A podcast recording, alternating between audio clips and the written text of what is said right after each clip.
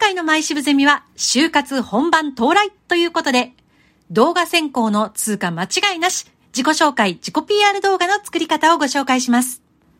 コロナによって大きく変化した一つは、就活転職の選考方法です。以前はどんなに遠くに住んでいても、会社まで行って、会って、お話ししてという流れでした。オンラインが普及した今、エントリーシート、動画を出して、それに通過した人が実際に面接をオンラインで受ける。一度も会わないまま内定をいただくということはよくある話です。今回は先行動画の作り方と題してお届けします。アナウンサー試験を受けた私自身としてはですね、事前に動画を出すというのはあまり違和感がないんですけれども、一般企業の就活というと、え？動画？動画出すの？っていう感じなんですね。ルールさえ押さえていれば、携帯で簡単に作れる自己紹介動画。何も知らないと、やっぱりできないとか難しいとか感じます。ただし、押さえるべき5つのポイントさえ考えて作れば、必ずや選考を通過する動画を作ることができます。もちろん実際の動画を撮る前に5人の前でリハーサルをしてそれから撮るというのも大前提なんですけれども、その前の段階、どうやって構成するか、どう考えるかということを今日はご紹介してまいります。これからお伝えする5つのラインナップです。1、動画の目的は何か。2、時間はどれぐらいか。3、見ている人を明確に想定しよう。4、動画も面接も双方通行のコミュニケーション。5、始まりは全力で好印象。最高の笑顔と元気な声。最後に完璧を捨てようという終わりにのメッセージをつけてお届けしてまいります。それでは始めましょう。1、動画の目的は何か？そもそも論ですよね。なぜ動画を出すんでしょうか？え？目的？就活転職でしょ？と思う方。そうではなくて、なぜ会社がこの動画を提出してほしいと思うのか？ということを考えてみませんか？エントリーシート、職歴書だけでなく、動いているあなたに会いたいというのがシンプルな動画を出してもらう理由です。エントリーシートや履歴書、職歴書に写真を貼る場合、貼らない場合があると思いますが、動画は写真が貼ってあったとしても、それ以上の情報を相手に提供することができます。同じタイミングではなくて、自分だけ先に名刺をお渡しするような感覚に近いかもしれません。いわゆるこれがファーストコンタクトになります。では2点目。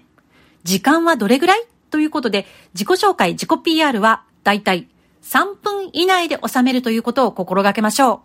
本当に自己紹介であるならば1分ぐらいでいいと思っています。時間の指定が基本的にあると思いますけれども、もしなかった場合は3分以内を心がけてください。1分ぐらいで終わっても大丈夫です。3分以内と書いてあって1分で終わってしまったからと言って無理に伸ばす必要はないと思ってください。それでは3点目。動画を見てくれている人を明確にイメージしよう。自己紹介、自己 PR 動画を見てくれている人はどんな人でしょうか？なんとなくこれ漠然としていると言葉選びが明確になりません。また、相手はどんな状況で映像を見ていますか？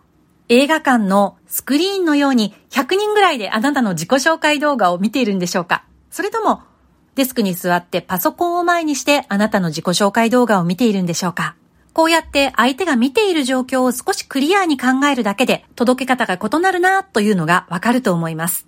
ここで質問です。全く知らない人のドキュメント映像、しかも編集されてない、音楽もついてない、それをあなたは20分ぐらい見ることができますか ?5 分のものでも同じです。答えはノー。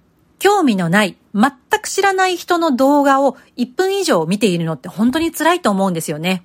最初の1でお話ししたように、どんな人かなというのを伝える名詞交換、ファーストコンタクトです。であるならば、ここでの成功の定義は、この動画を見てくれた瞬間に、ああ、この人に会ってみたい。もっと詳しく話を聞いてみたいと思ってもらうことです。ですから、最初に長々と話すのではなくって、まずは会いたい、もっと話聞いてみたいと思えるように、好印象を与えられるものを作るのが良いのではないでしょうか。ここまで意識できれば、4番は意外と簡単かもしれません。では、続いて4番。動画も面接も双方通行のコミュニケーション。いやいや、面接は双方だけど、動画は一方通行でしょと思ったあなた。少しだけ視点を変えてみませんか？先ほどもお伝えしましたが、この動画を見てくれる相手は、人事担当者もしくは経営者、そしてパソコンの前に大体一人で座っているケースが多いです。一人だけではなくって何人もの動画を見ています。面接、双方通行ですよね。質問に聞かれて答える。そのことを明確にイメージしてみてください。この動画を撮る前に担当者の人から質問される。もしくは自己紹介お願いしますと一言言われた後に自分が答えるんだという気持ちで始めてみませんか？目の前にその人をイメージしてみてください。相手をしっかりとイメージすれば、間髪入れずにひたすら話すこともなくなりますし、変な緊張もしなくなります。いやいや、そうは言っても難しいよという方。動画を撮るときに親御さんやお友達など、リアルに目の前にいてもらうのもいいですし、オンラインで繋がって聞いてもらうのもおすすめです。それもっと緊張して嫌だという方はですね、好きな人とか知らない人の写真を誰か前に置いてみてください。その人に向かって話しかけようという心構えでやってみるといいですよ。ここまで順調でしょうか ?5 番目に行きましょう。5番。始まりは全力で好印象最高の笑顔と元気な声です。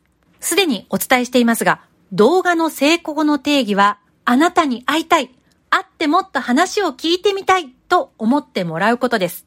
詳しくはノートに貼ってある面接は第一印象が命でも書きましたが、動画もこれは同じです。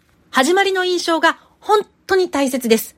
ですので、最初は最高の笑顔と元気ないい声で会いたい、もっと話を聞いてみたいと思ってもらうことがポイントです。これ数多くの動画を見させていただいて思うこと。時々ですね、自分で撮って、その撮ってる時にすごく真顔なのに、いきなりスイッチが入ったように、こんにちはとか言う人いるんですよね。撮ってる時も映ってますよ、あなた。そこを忘れてはいけません。もしも撮ってる時消す瞬間も映ってしまってそこが真顔になっているのであるならば動画を携帯で簡単に編集できるアプリが無料でもあります。そういったものを使ってぜひ必要ない部分は消してください。ひどいとあれ映ってるかなとかですね、ふーとか息を吐いて緊張をほぐそうとしているところまで映したままの方がいます。そのまま提出するのは本当にもったいないです。ですので、この企業に入りたい、絶対に行きたいと思っているならば、気を抜いている部分はしっかりと編集でカットすることをお勧めします。もし3分間の自己紹介、自己 PR 動画を撮ったならば、最初の印象を決めるのは、スタートからおよそ7秒で判断されます。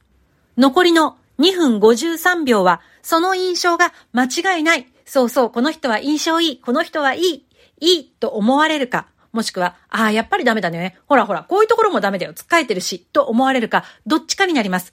ですので、最初の10秒を本当に全力で頑張ってください。最高の笑顔、そして元気な第一声を期待しています。